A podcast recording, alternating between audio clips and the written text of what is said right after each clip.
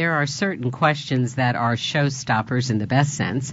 Asking patients what matters to you instead of what's the matter definitely tops the list in the last few years, partly because it's one of those open ended questions we're all working harder on using these days. And in healthcare, asking and really wanting to know what matters to someone who may be in the throes of dealing with any number of complex or serious health problems gives patients permission to express more of who they are and their priorities and helps drive shared decision making. And clinicians are reminded that they're interacting with full human beings whose outlook on life and health deserve to inform medical treatment. So what does this all look like in practice? How are efforts to embed what matters to you in healthcare faring? We're going to explore some of this on uh, this edition of WIHI. And I want to welcome you to WIHI, an online audio talk show from the Institute for Healthcare Improvement. We come to you live bi-weekly and also on demand via IHI.org and on iTunes. I'm your host and producer, Madge Kaplan, and I'm still IHI's Director of Communications as well. I want to wish everyone a happy new year. This is our first show of the new year 2016. We always want to acknowledge right off the bat that two healthcare quality leaders and champions of person centered care, Susan Edgman Levitan and Michael Barry, introduced the idea of asking what matters to you in a published article in 2012. IHI's own Maureen Bisognano then shined a light on the idea in her 2013 National Forum speech. Since then, a group here at IHI has been working hard to spread what matters thinking and also learn from healthcare teams that are showing us us the way. So I'm eager to get to those introductions from some of those folks showing us the way in just a moment. But first, here's IHI's John Gothier with some reminders about how to take part in today's program. John. All right, thanks. Thanks, Madge. Uh, just a few items to point out to help everybody make the most of today's program. On the right of the screen is our chat window, and if you've tuned into WIHI before, you know about all the great conversation that takes place in the chat. It's also where you can ask our panelists your questions, so make sure that your questions and comments are directed to all participants when Madge opens the floor to questions. This allows our panelists and your colleagues on WebEx to see all the questions and comments being shared. Now, there are a few ways that people have connected to WIHI today. If you're logged onto your computer and listening to the program by streaming audio coming through speakers or your headphones, you'll see a box in the top right hand corner labeled Audio Broadcast. If you're on a less reliable internet connection today, we recommend calling in on the phone. If you experience any audio issues, please send a quick message to the host in the chat. But a simple audio, a simple audio solution to any hiccup may be to pause the WebEx audio player and then press play. If that problem persists, please let the folks at IHI Customer Service know. We have their number on the screen right now. Also, if you're hoping to get your hands on today's slides, I've provided a direct download link in the chat. Tomorrow they'll be posted at our archive over at ihi.org slash wihi, along with today's chat and other helpful articles and resources mentioned by the guests. You can also email info at ihi.org and they'll send them your way. And finally, we're always looking for ways to improve the listener experience here on WIHI, and we could use your help for that. Please take some time after the program to fill out our very quick survey and let us know how we've done. Back to you, Madge. All right, thanks a lot, John. And if anyone is having any sound issues, uh, apart from John's instructions, you can also direct your comments to the WI, excuse me, the WebEx administrator or WIHI admin in your uh, chat bar there, and John will see if he can help you out there. We're going to turn to the chat and your comments and questions at about the halfway mark of the show. We also welcome tweeting during and after the program. Thanks for including our handle at the IHI in your tweets. That way IHI can engage some others in our topic today. All right, I talked about all those folks showing us the way, and that's why we're so thrilled to have the panel with us uh, on this WIHI. On the phone from Scotland, we have Jennifer Rogers, who is Chief Nurse for Pediatric and Neonatal Services for NHS Greater Glasgow and Clyde. Jennifer provides professional leadership to over a thousand registered nurses and over 300 nursing support staff at several hospitals. Phew. Welcome, Jen. So glad you can be with us. Thank you. Thank you. Uh, all right. Fa- fa- fantastic. Also with us from Scotland at Jen's side, Geraldine Marsh is the Improvement Advisor for Older People's Care, NHS Greater Glasgow and Clyde, and Healthcare Improvement Scotland. As lead nurse within medicine for the elderly at the Southern General Hospital in Glasgow, she implemented What's Important to Me, a tool she's going to tell us more about. Welcome, Geraldine. Hi. Hi, folks. Hi back. Heading over to the West Coast in the United States, we have Paula Suter now, who serves as the clinical director for the Sutter Center of Integrated Care in Northern California. Paula's passion is to advance the principles and practices of true person centered care delivery. Welcome, Paula. Thank you, Madge. And Paula works closely with Beth Hennessy, who is the executive director of the Sutter Center for Integrated Care. And Beth leads the development and implementation of new approaches for sustainable, high quality, patient centered care. Welcome, Beth. Thank you, Madge. Fantastic. And here in the studio with me is Christina Gunther Murphy. She's an executive director at the IHI, and she oversees IHI's person and family centered care focus area. In this role, she is responsible for designing and executing the overall portfolio strategy among about a zillion things. Welcome, Christina. Thanks so much, Madge. All right, so we're going to start with Christina. Uh, I also want to, just before I forget, if you're also looking for slides and you phoned in only on today's show, you can ask for those slides by emailing info at ihi.org. All right, we're going to get underway. So, Christina, just a little over a month ago, you and most of our panelists were at IHI's National Forum sharing some of what we'll be going over today. On the one hand, there's this simple idea. If you want to know, and you should want to know, what matters to patients uh, and perhaps family members as well, just ask. Still, opening up this line of inquiry needs to be part of a thoughtful process. And I'd love for if you could get us started by talking about that process from IHI's perspective, what you're learning, and why do you think this question, what matters to you, has really from the get go uh, just lit a match under folks, and it's been a real galvanizing force. Yeah, thanks so much, Madge. It's just such a thrill to be here, and I can't wait for you to hear from some of the presenters we have lined up today. I'm going to answer your second question first, uh, which is kind of why is this really connected to and taken off, particularly around person centered care? And I think really at the end of the day, it's the heart of person centered care whether we talk about kind of the methods around shared decision making or patient engagement or co design or shifting the balance of power, all of that is really centered in one simple question that's the essence of it all, and that's structuring care about around what matters to the person, the family, the carers. But it's also in a very complex healthcare world we're amazed that this one simple change, when so many things are incredibly complex, has ended up having a powerful and fundamental impact on organizations. And I think the really interesting thing is people around the world have sent us stories about how this small change has had a big impact.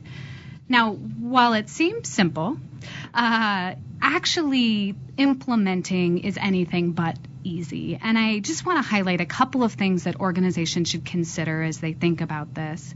So the first is that it's the concept, not the words, um, that are most important here. And clinicians don't have to ask the exact question, what matters to you? And in fact, in some contexts, that question might be confusing.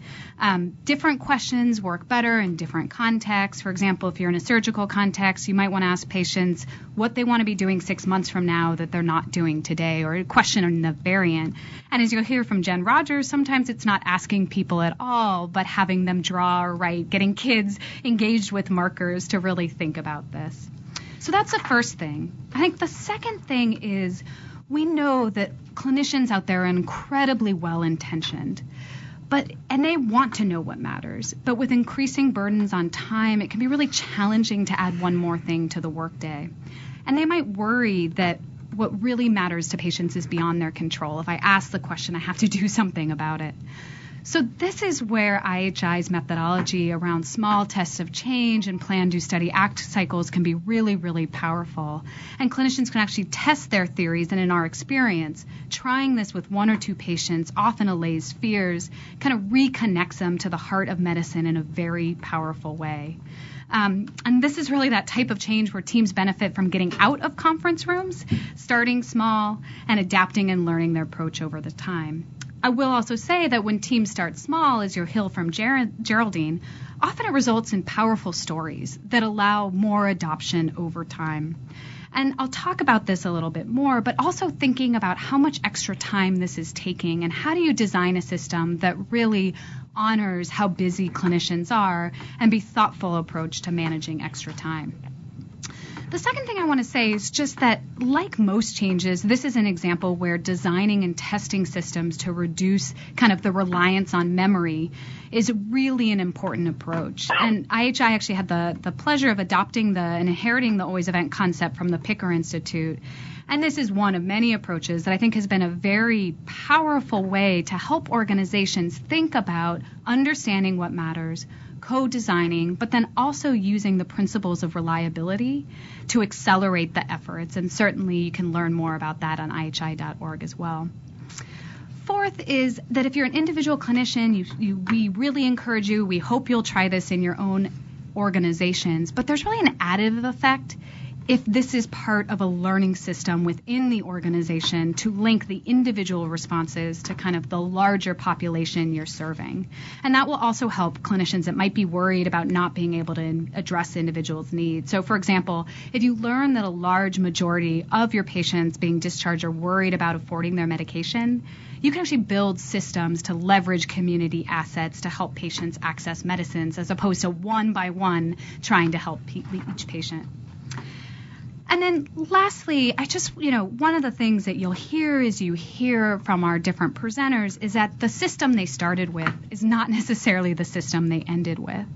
And organizations should be really thoughtful about how to scale this pr- approach. So, as I said, starting small, learning quickly is a good place to start but you'll want to be thinking about how to scale it up. So, for example, and this really links to time, if you're in an office practice, a primary care doctor may be able to add time when you're trying with just five patients. But as you get to 25 or 125, asking them to just keep adding that to office visits doesn't necessarily make sense.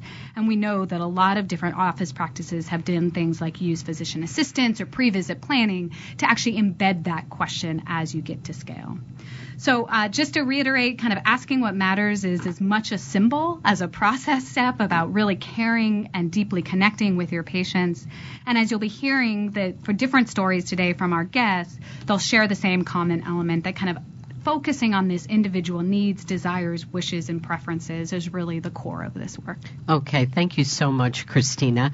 And we did move through uh, your slides uh, quickly, uh, but just a reminder, they'll be posted to the website tomorrow. There's a link uh, in the chat where you can get them, and you can also get them by emailing info at ihi.org. So thank you, Christina. Very, very helpful framing. And I especially appreciated your opening comment that these aren't necessarily the exact words one needs to use. It really is the concept, and I think that's going to get reinforced uh, through throughout the hour.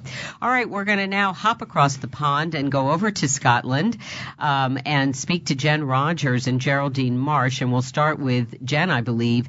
Uh, NHS Greater Glasgow and Clyde in Scotland first learned about the power of what matters to you in pediatrics, which is a great place to start. So, Jen, uh, give us some framing, uh, orient us a little bit, and talk about the work uh, that then uh, migrated over uh, to adults, and uh, Geraldine will will pick up the baton from you. Thanks again. Hi, hi everyone. So I I heard Maureen Bisognano speak in 2012 at the forum in Paris, and I heard her speak about asking what matters. And at the time, I was a senior charge nurse, I had my own ward, so it was easy for me to go back and go to our little huddle and say, okay, guys, today instead of thinking about what's the matter, we're going to ask what matters. And people actually laughed at me at the time. So um, they said, oh, you know, as you were just saying, Christine, oh, a bit of a fear about what patients would say. So um, just seeing our slides there, that's where we are. We're actually in Scotland, so it's I've got a population of around 5 million. Where we are is the biggest health border, though it looks the smallest geographically. It's got the highest population. So if we just move on to the next slides, I'll just kind of whiz through them because we've got quite a lot. Um, the asking what matters isn't really a new idea. You can see from this around two and a half thousand years ago, we realised it was more important to know what sort of a person has a disease than what sort of um, disease a person has. So just moving on. This is about shifting your perspective and about the way that you think and approach things. It's also about flipping the power balance that's been ongoing for quite a long time. So it's about letting down those barriers and really collaborating and changing expectations Um, and I think this is a thing when I, we start to ask what matters, we don't actually realise how big a psychological shift it is, not just in terms of that relationship with the patient, but in terms of the culture of your unit and in healthcare. This was one of the first wee boys that I asked, and this wee guy, Declan, he was 11 and he was in a room on his own for um, around 11 weeks because his mum couldn't stay in with him and he had a orthopedic um, injury. So that's the first thing you don't know moaning. And you know, that kind of thing. Some people moan. If they go in and make a bed, they might have a wee moan about something. He didn't, he, you know, patients will pick up on that. And an 11 year old boy to write that is number one. I don't want to hear people moaning. I'm in this room all the time, every day, and I don't want to hear people moaning that come in. Um, don't forget about me. Some other things that children have said, I get the right medicine. This was a wee boy of eight years old that has cystic fibrosis. I think that asking what matters gives us a position where we don't assume we understand what children, in this case, are thinking, because we do assume that we know what children are thinking or worrying about, and in the reality is we don't. They say things that are much more profound that we haven't actually considered that they're worrying about, and we certainly never thought that we eight-year-old boy was worrying about getting the right medicine. Lots of people say the nurses are nice to me and help me. Um, another surprising thing children said was that they get a good sleep at night. It was always assumed that children weren't that bothered about noise at night. So now we're looking at noise reduction in our paediatric areas as well as studies around that we've done in our adult facilities. Um, older children, teenagers like to be kept informed. They like to be treated appropriately for their age. These things aren't surprising, but they never got an opportunity to see them before.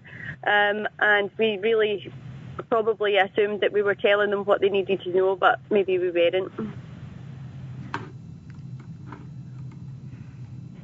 Um, we, I, I started this as a quality improvement project, so I did start with one patient going up and up, and this was our process data once I spread the idea from one ward over to the Scotland's largest paediatric hospital. So we didn't start off very well. People um, weren't altogether delighted by the idea. They said, "Oh, we know what matters to our patients."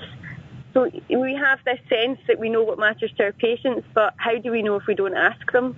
So we, we gathered stories, and Kendra's story that you showed earlier was one of those stories, and that really boosted people's understanding of the, the concept of asking what matters. And you can see there how we we finally came became um, reliable at asking what matters. For me, it's not enough to just say we're asking a few patients what matters. We have to be asking every patient every time what matters and listening to what matters and doing what matters.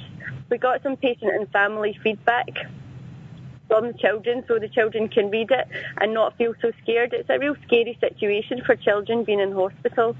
Um, it's a way of letting people know it's nice to be involved. People feel like you're truly collaborating with them. They say things and they write things and they draw things that they would never, you would never get that information out of them unless you had this tool.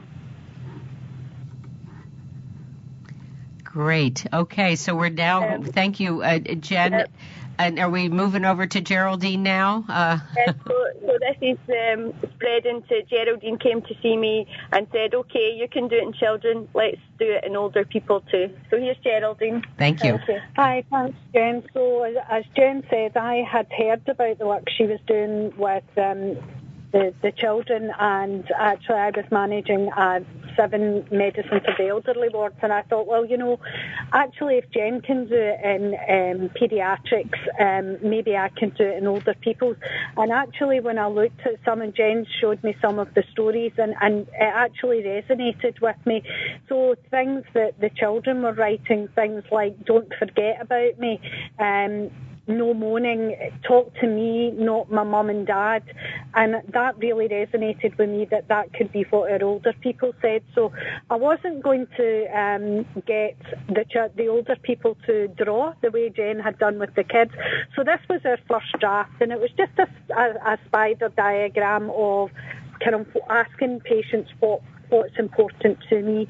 So I went back and went into one of the wards and asked one of the, the nurses just to try it on one patient. And um, we were really blown away by what happened. We don't have a picture of Rosie's story um, or her What Matters to Me because we didn't think it would have the impact that it had. But Rose was an 88 year old lady who had advanced dementia and she was in my geriatric orthopaedic rehab ward and she had been there following a fractured femur. She couldn't really um, speak. Um, she had very little safety awareness. She had fallen at home and then fallen in hospital and sustained a fractured neck of femur. And she would quite often try to mobilise on her own and would become very distressed at times. So we got to the stage where we had to have a nurse sitting with her all the time just to keep her safe. And we decided to try what matters to me with, with um, Rose. And we spoke to her nieces and said, tell us a little bit about Rose and tell us about her.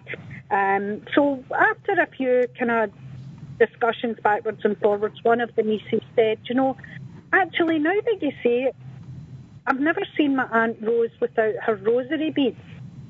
And when we looked, her rosary beads were tucked away in her bedside drawer in case they got lost. So we put the roses that the what matters to me above Rosie's bed, and one of the things that we put on it, as well as the fact that she had two nieces, um, was that she always wanted her rosary beads in her hand.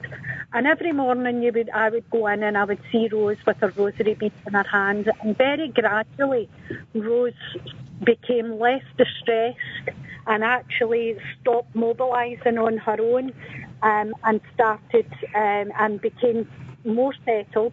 And we could withdraw the one-to-one. And a few few months later, what I discovered was that, you know, there were times when Rose would become quite distressed and wouldn't want to get um, showered or dressed in the morning. And one of the nurses would just quite quietly go in, sit down beside Rose, and you know, start her off saying saying the rosary, and she would be quite settled. Now, we don't know because we can't ask Rose, but I'm quite sure that part of that was the her becoming more settled was the fact that she had her rosary beads with her. Um, and we would never have known that information about Rose if we hadn't taken the time. So we had used that and we decided to do it in just cognitively impaired patients and another lady in the same ward um, said this day when she saw a, a patient getting the What Matters to Me done with her, why am I not getting one of these? And the nurse said, well, that's because, you know, Jean here, she, she, she forgets things and you, you know, you can tell the nurses what matters to you. And she said, yeah, but nobody's ever asked me. So that was enough for us to say, well, actually, we need to spread this. And I took it to the ward next door. So one ward, we started off one patient, one, you know, one nurse, and we spread it to that ward. And we, we then took it to the ward next door, and I was told that I said to the nurses, I want you to do this, and I was told, Don't, how dare you insult us? We know everything about our, our patients. We know everything. And I said, right, let's take Barbara here. What do you know about Barbara? And they could tell me everything that she needed. She walked with a Zimmer, who her um, next of kin were, what she that um, she had to get some more physio, um, she had to get a, a home assessment before she was discharged that she lived alone, she had carers, um, and she was partially sighted. So I said, right, fair enough. So you do know all about Rose, uh, all about Barbara. So let's um, do a what matters to me with Barbara. And when we saw what mattered to Barbara, it really blew blew us away because what we didn't know about Barbara was that she had lived in Rio de Janeiro for 42 years of her life and she spoke fluent Portuguese. Now, not very many people in the south side of Glasgow can I tell you speak Portuguese. Um, she had also been um, given an MBE from the Queen for her charity work, um, and that she had a son. Now, we didn't know anything about the son. The only thing that we actually knew about Barbara was that she was partially sighted. We had no idea of any of the stuff that, that we had. So, yes, we knew about Barbara as a patient, but we knew nothing about Barbara as a person.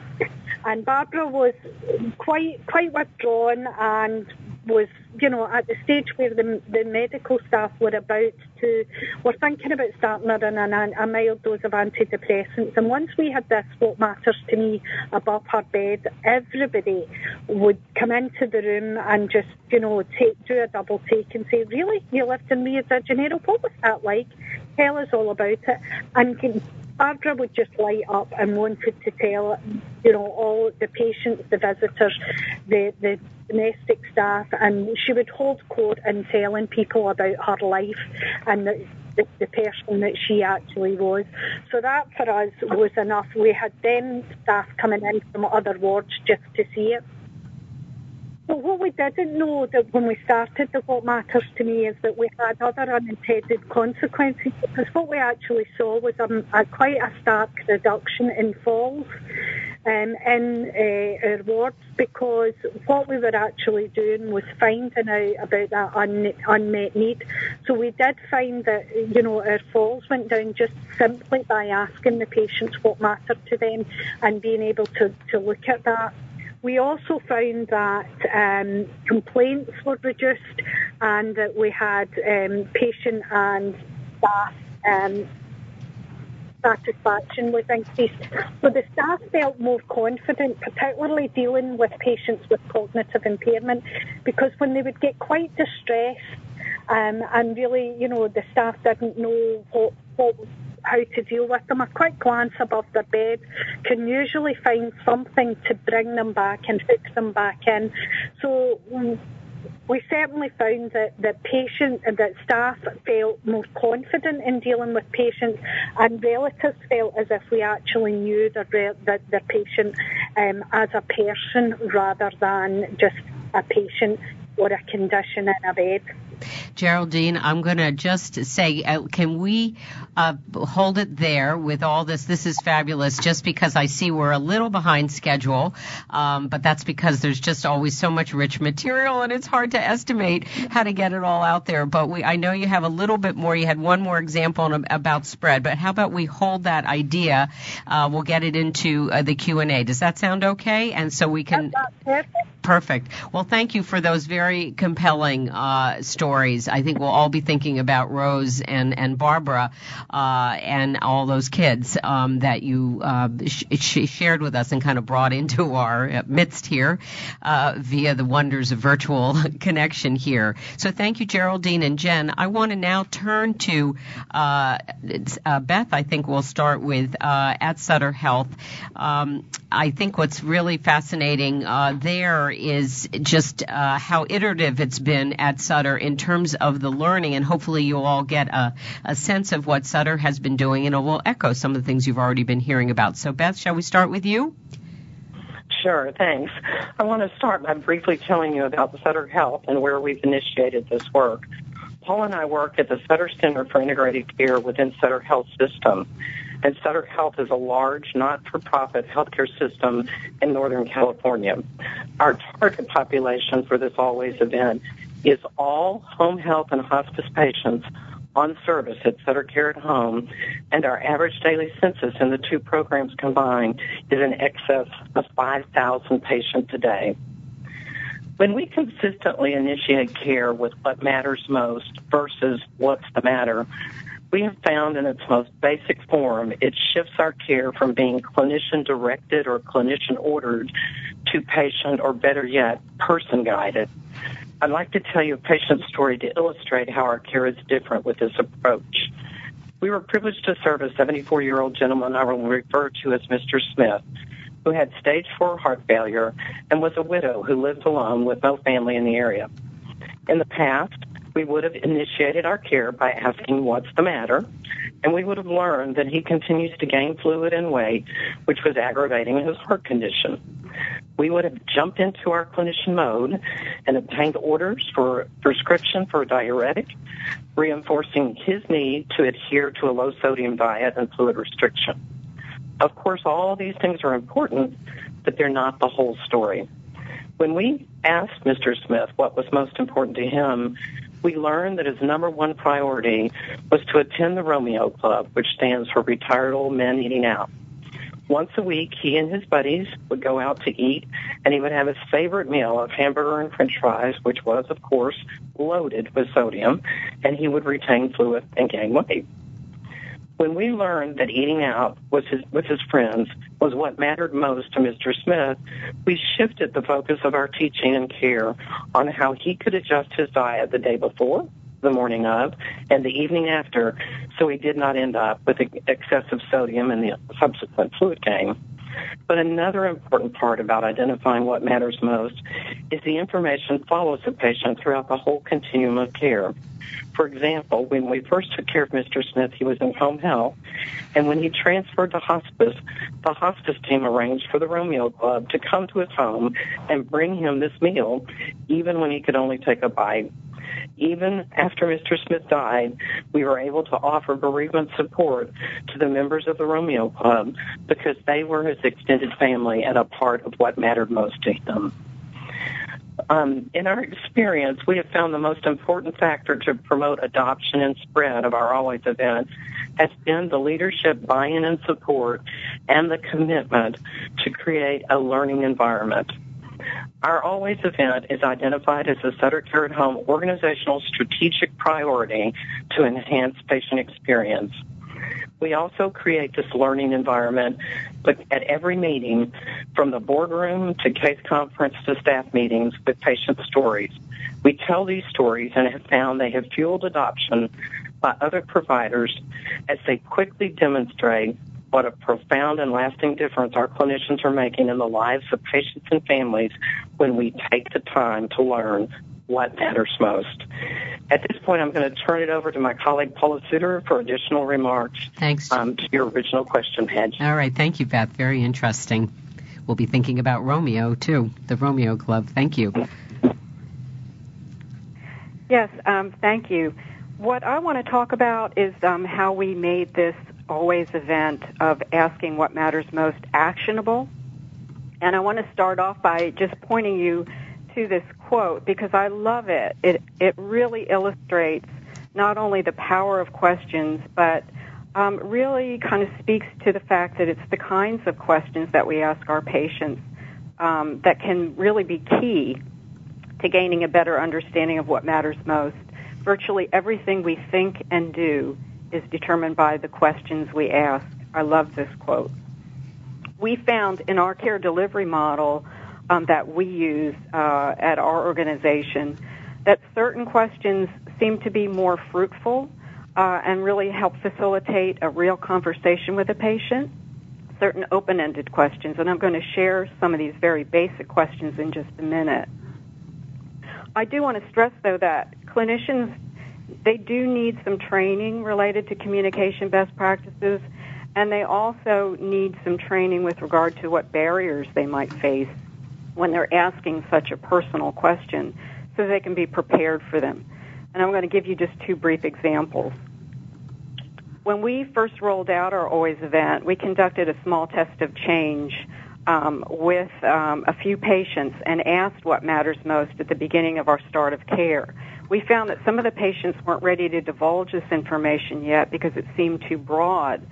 So we realized that with some patients, we needed to change our always event um, by starting out instead by asking, um, "What concerns you the most today?"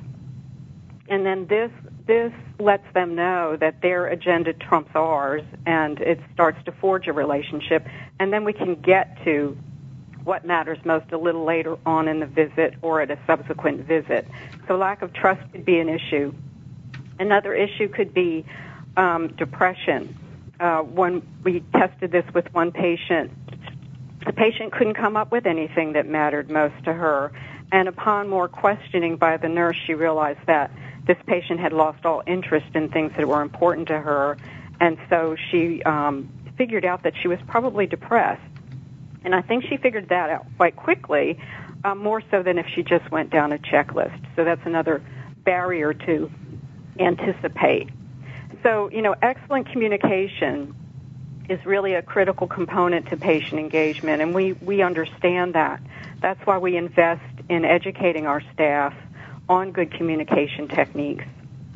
Uh, and what you're seeing on the screen here is um, both a technique and a tool we, for example, use something called OARS um, that we teach our clinicians to use. This is a um, client-centered approach uh, coming from motivational interviewing, and it stands for the use of open-ended questions affirming the patient, reflecting, uh, listening, and summarizing what we hear uh, back to the patient.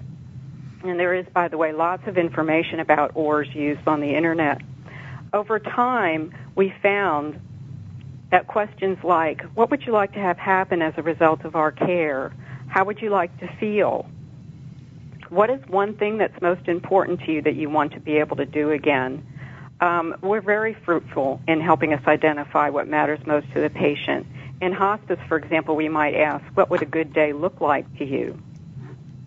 Then we teach our clinicians how to listen reflectively um, using the OARS technique and reflect back what matters most to the patient.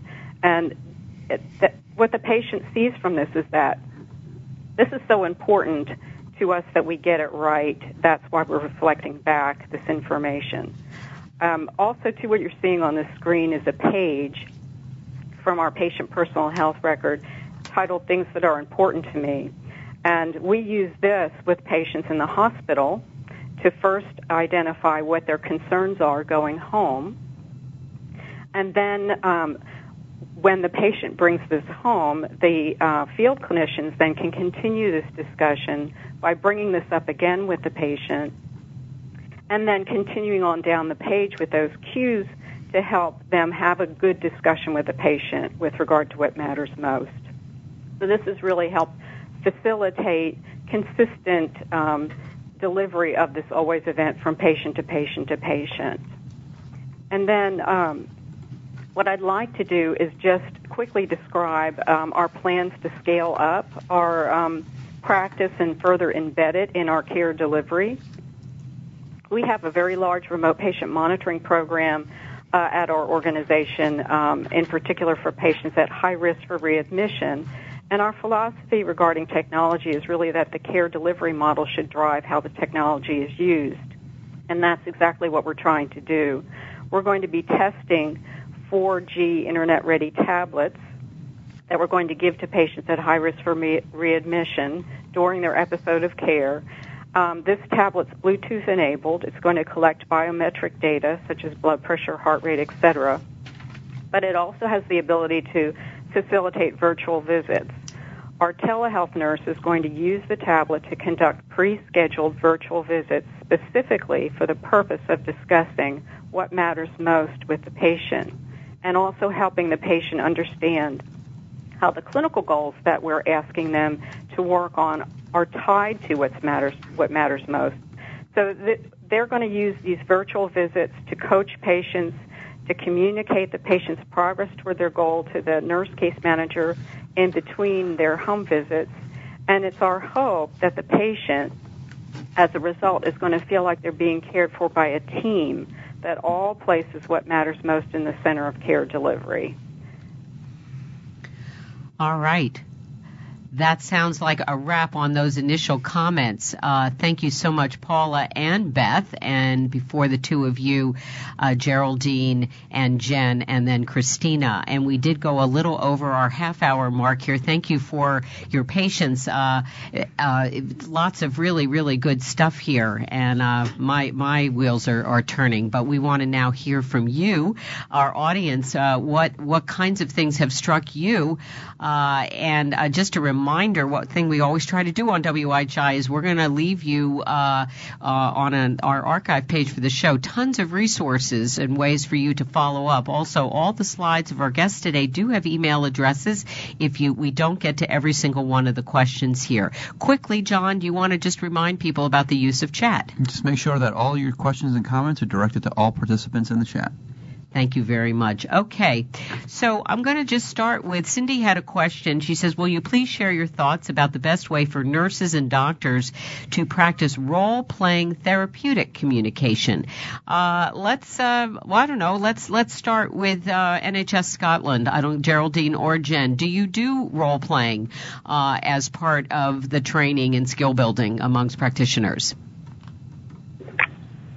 Um, in Scotland we don't do so much role play than probably you do in the US. But oh, a, a big cultural difference. yeah, yeah. I mean, what we would do, what we have done is actually some of the teams have asked the staff what matters to them. Yeah. So some of the, the, you know, the, the ward teams have actually put up of what matters to them so that the team can actually do that. So that's about putting themselves, I suppose, and, and for them thinking, well, actually, how, you know, how it feels to fill in of what matters to me. Okay, that's good. Uh, thank you, uh, Beth and and or Paula. Uh, what about at Sutter? Is there that kind of uh, whether role playing or anything similar? Uh, yes, this is Paula. We do have a very specific course that each and every clinician is required to complete um, upon coming to work at our agency, and the course involves role playing. Um, we have specific patient scenarios. Um, these are scenarios of things that, um, again, maybe some barriers that the clinician may face when they're going out and asking such a personal question. So they read the scenario and they role play um, how they might respond. Okay. But I think what really has helped them the most is we have um, care conferences weekly, and we ask at the beginning of every conference um, who has used this always event this week, how did it go? And they get to hear from their colleagues about what works well and what doesn't, and that really does seem to help um, improve their practice as well, hearing from their colleagues. Thanks, Paula. Uh, Beth, I guess let me just stick with you uh, just for a moment. Uh, are you um, in, in any way measuring patient satisfaction? Uh, the NHS team looked in particular at falls, and I think there were. I, I may have we may have not used that slide around complaints uh, that that also reduced uh, falls even more important. what what are you measuring, and is patient satisfaction part of that? Um, within our H, HCAHPS questions in home health, we are looking at a particular question that really has to do with whether or not the patient felt like we listened to them and we involved them in their care. And so it's a measure to see um, if, if, in fact, we are moving the needle on that. And we are happy to report that in the instances where we have both process metrics showing that we are moving the needle and getting this implemented consistently, we are also moving the needle in patient satisfaction. And then one other quick comment from a role playing standpoint, the other practice we have implemented back to Christina's comments earlier about creating a learning environment is our supervisors do what, what are called um, ride along visits with staff and they're actually um, watching how the staff engage patients with this question and use this question or different questions, and in fact, after the visit, give them feedback and support and encouragement. So it's a, a real life observation. Thank you very much. Um, Geraldine, we'll, we'll, go back to you folks. And Christina, feel free to weigh in if you're hearing things from different teams about documenting. Uh, where, where does the information live, uh, questioner is asking, and uh, there are some sort of best practices in that way, and how it gets communicated uh, across uh, a team. Um, let me start with uh, you folks in Scotland first, Geraldine or Jen. Yeah, um, for both um, paediatrics and um, older people, we put it above the patient's bed or on the outside of their door. So it's really visible. Um, one of the questions that we're quite often asked is about confidentiality, but actually it's about there's nothing there that the patient doesn't want to be displayed. So we tell the patient right away that this is going, you know, above their bed. It's an A3 sheet of paper that, that's clearly visible to everybody that's coming in and engaging with that patient. And the, the other thing about that, the visibility, it was acknowledging that you have, as a patient, you have interaction with many, many people when you're in the bed. So it's not just doctors or nurses that are looking through and have access to those notes. It's, it's domestic staff, it's phlebotomy staff, it's allied health professionals. It's, it's a whole range of people that wouldn't look at notes, but straight away will see you as a person and will be able to have a conversation with you. And these are things that make a big difference to patients in hospital. Okay, thank you. Christina. Yeah, I was just going to add. I think um, even testing the approach of how to document and share it. I know a lot of our teams who are doing work on end of life have been really thoughtful about if they do understand what matters, how does that actually flow with the patient. So I think you know in an acute ward, it probably makes sense over the bed. That works, as as Geraldine said, assuming there's no HIPAA uh, non-compliant information there. In other ca- or using a whiteboard. I think in other cases, if you can figure out a way to get it into the electronic medical record, or we've also seen organizations that have really relied on the patient or person to they start to feel free to share that actually at more visits once they've been asked once they realize that there's some real value there so i think certainly starting with a less intense way and just like sutter's done kind of scaling up more to the electronic health record or other methods once you kind of know you have the right question and the right information Thank you. There's a question, and there's two questions that I'll, I'll throw together about spread further uh, at Sutter into the sort of throughout the system, uh, and also including from acute care to home care. So, um, anything uh, either one of you, either uh, Beth or Paula, would like to say about um, kind of moving moving these these practices uh, organization wide?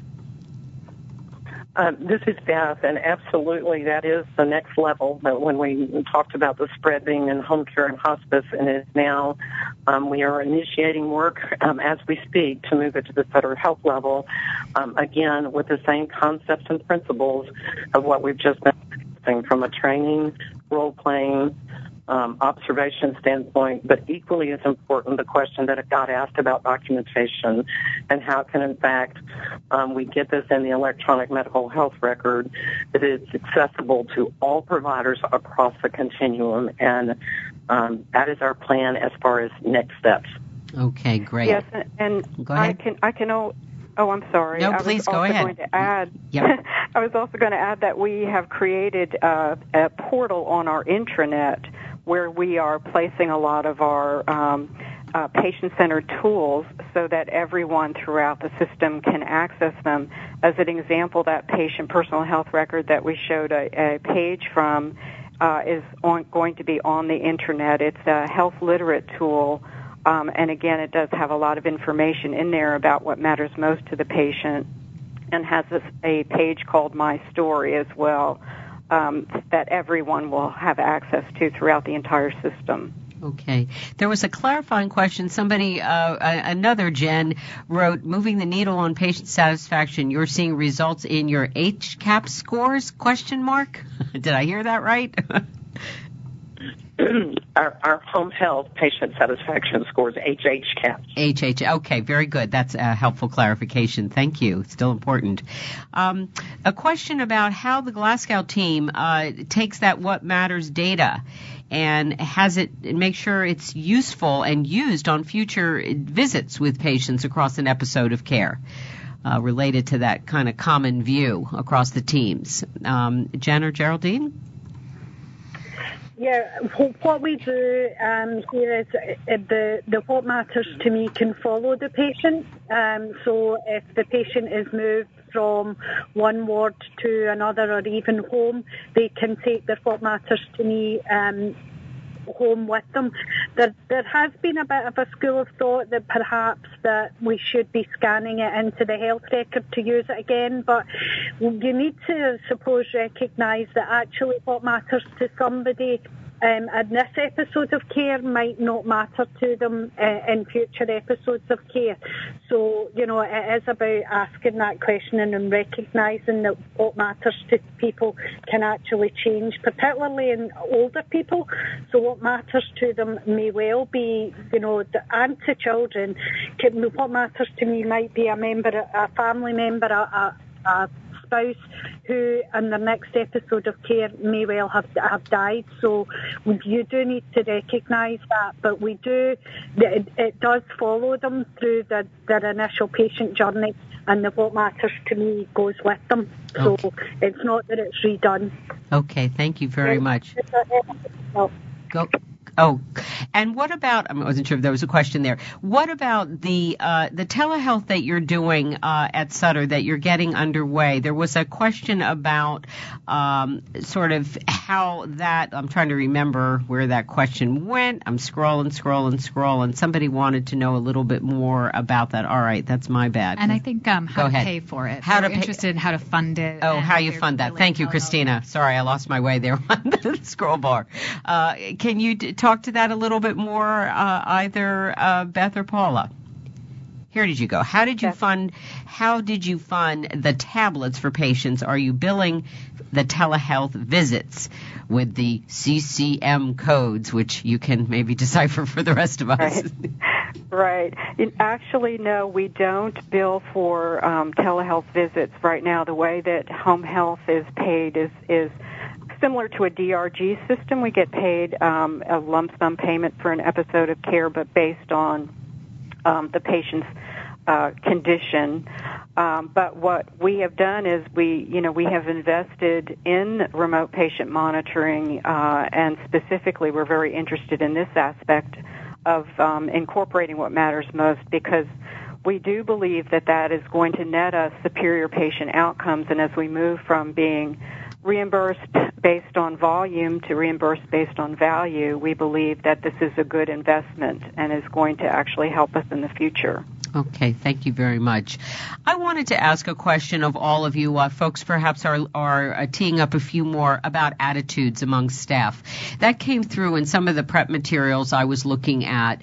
Uh, assumptions, you all spoke to the issue about sometimes staff assuming they know what matters to a patient or that they've got the picture when maybe uh, they haven't made that open ended inquiry. Um, but also just attitudes uh, in general uh, about having this level and this kind of engagement. Maybe I'll um, start with the folks in Scotland first. I mean, what are you finding are some of the challenges and things that need to be worked on? And then I'll talk to the team at Summer, Sutter as well. Thanks, Geraldine.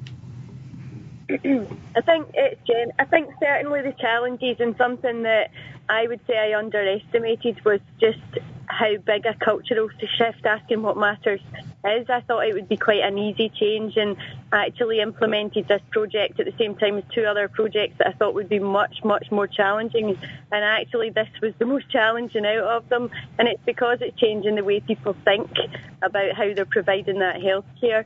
So, so certainly it's challenging to get people people are maybe afraid of asking what matters because they don't know what people are going to say. They think they're going to say something that they can't provide, but actually that's not the case.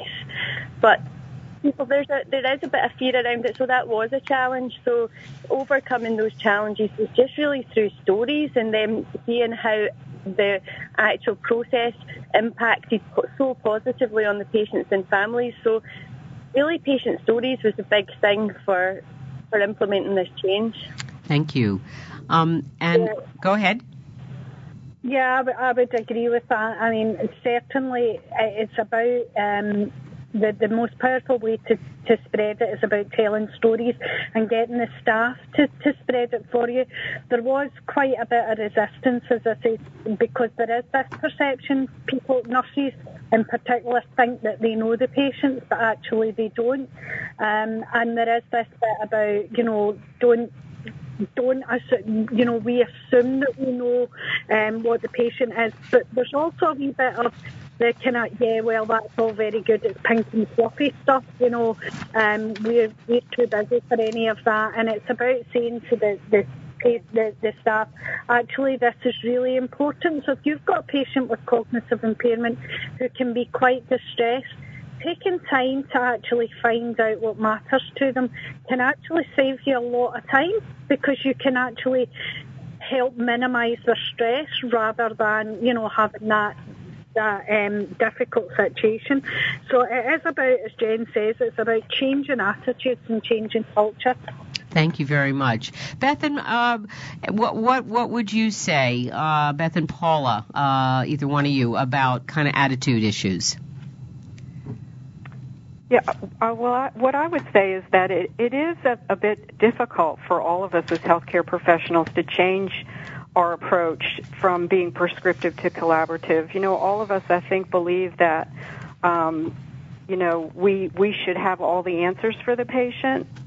And oftentimes we come to the table with the attitude that we know best and we we're the expert and we need to tell the patient what to do.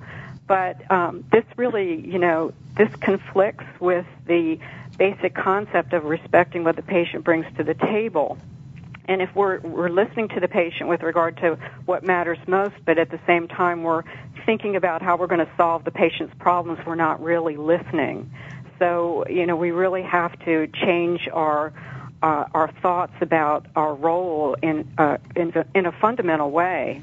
We really have to move more to be a collaborator instead of a director and be willing to take the time to lay out options even with regard to daily decision choices.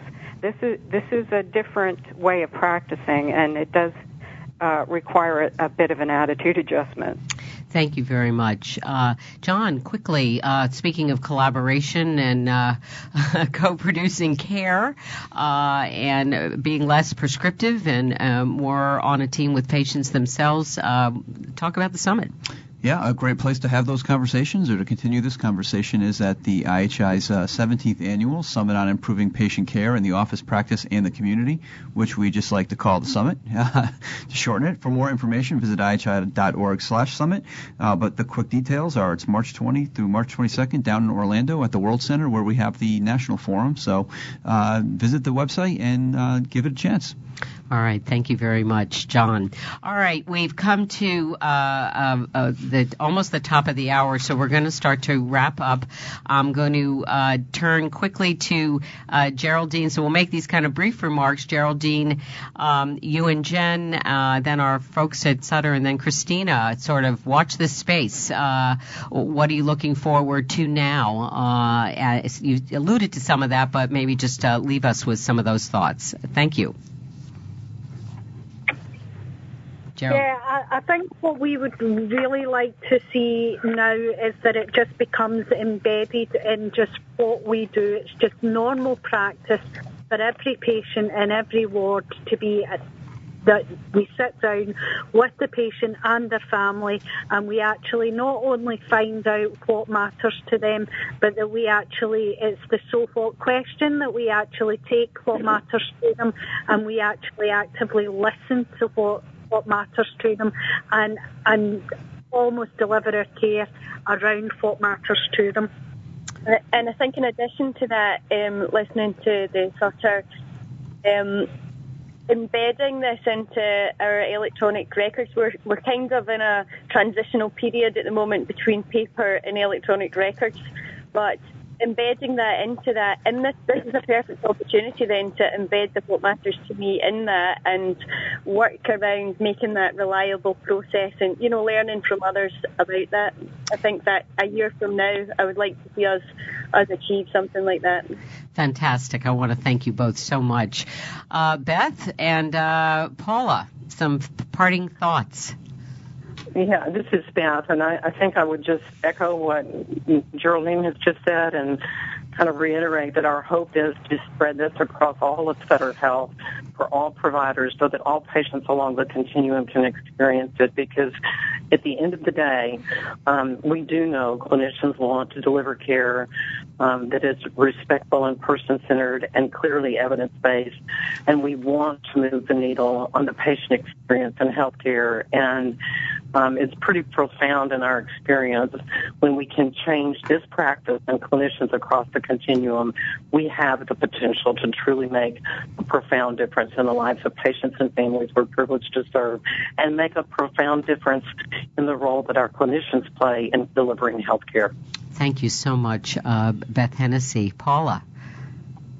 Yes, well, I'll just echo what Beth said. Um, in particular, we want every member of the care team, from the telehealth nurse to the nurse case manager to the therapist to the receptionist, to understand that this really needs to be the central focus of care.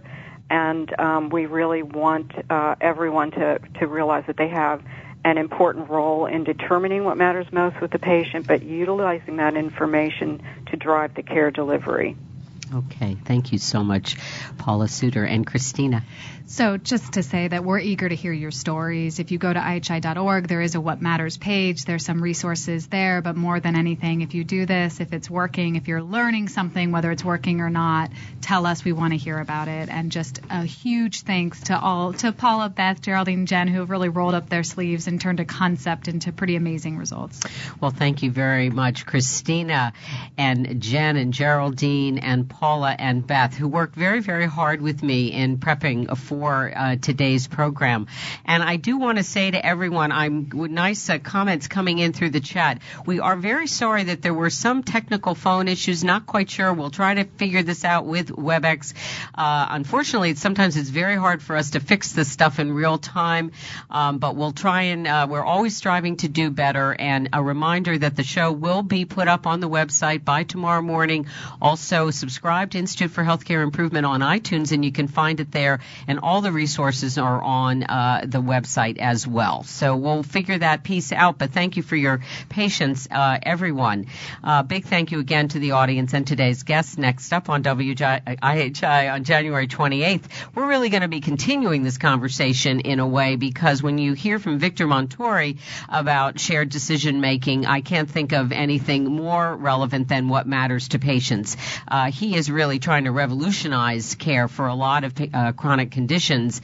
And uh, I hope you'll tune into that program, same time, same station, uh, January 28th. A reminder you'll be asked when you log off the program today if you want the slides or the chat or uh, anything else that was shared, which you can do. Uh, and also, uh, please, if you have a moment, fill out a brief survey and let us know what worked for you on today's program and how we can improve any questions whatsoever, you can email info at ihi.org. A great team help me every time we get a WIHI together. They include John Gothier, Matt Morse, Jameson Case, Vicki Minden, Jesse McCall, Jane Rossner, Val Weber, Ruth James, and Haley Ladd. And I want to give a special thanks today to Catherine Mather, who uh, stepped up to do some tweeting during the show, and perhaps you might want to check out some of that as well. So it's my privilege again in 2016. I can't wait uh, continue to engage with all of you throughout the year. It's my privilege to host a program that's about spirited learning and improving health and patient care, most of all for the Institute for Healthcare Improvement. I'm Madge Kaplan.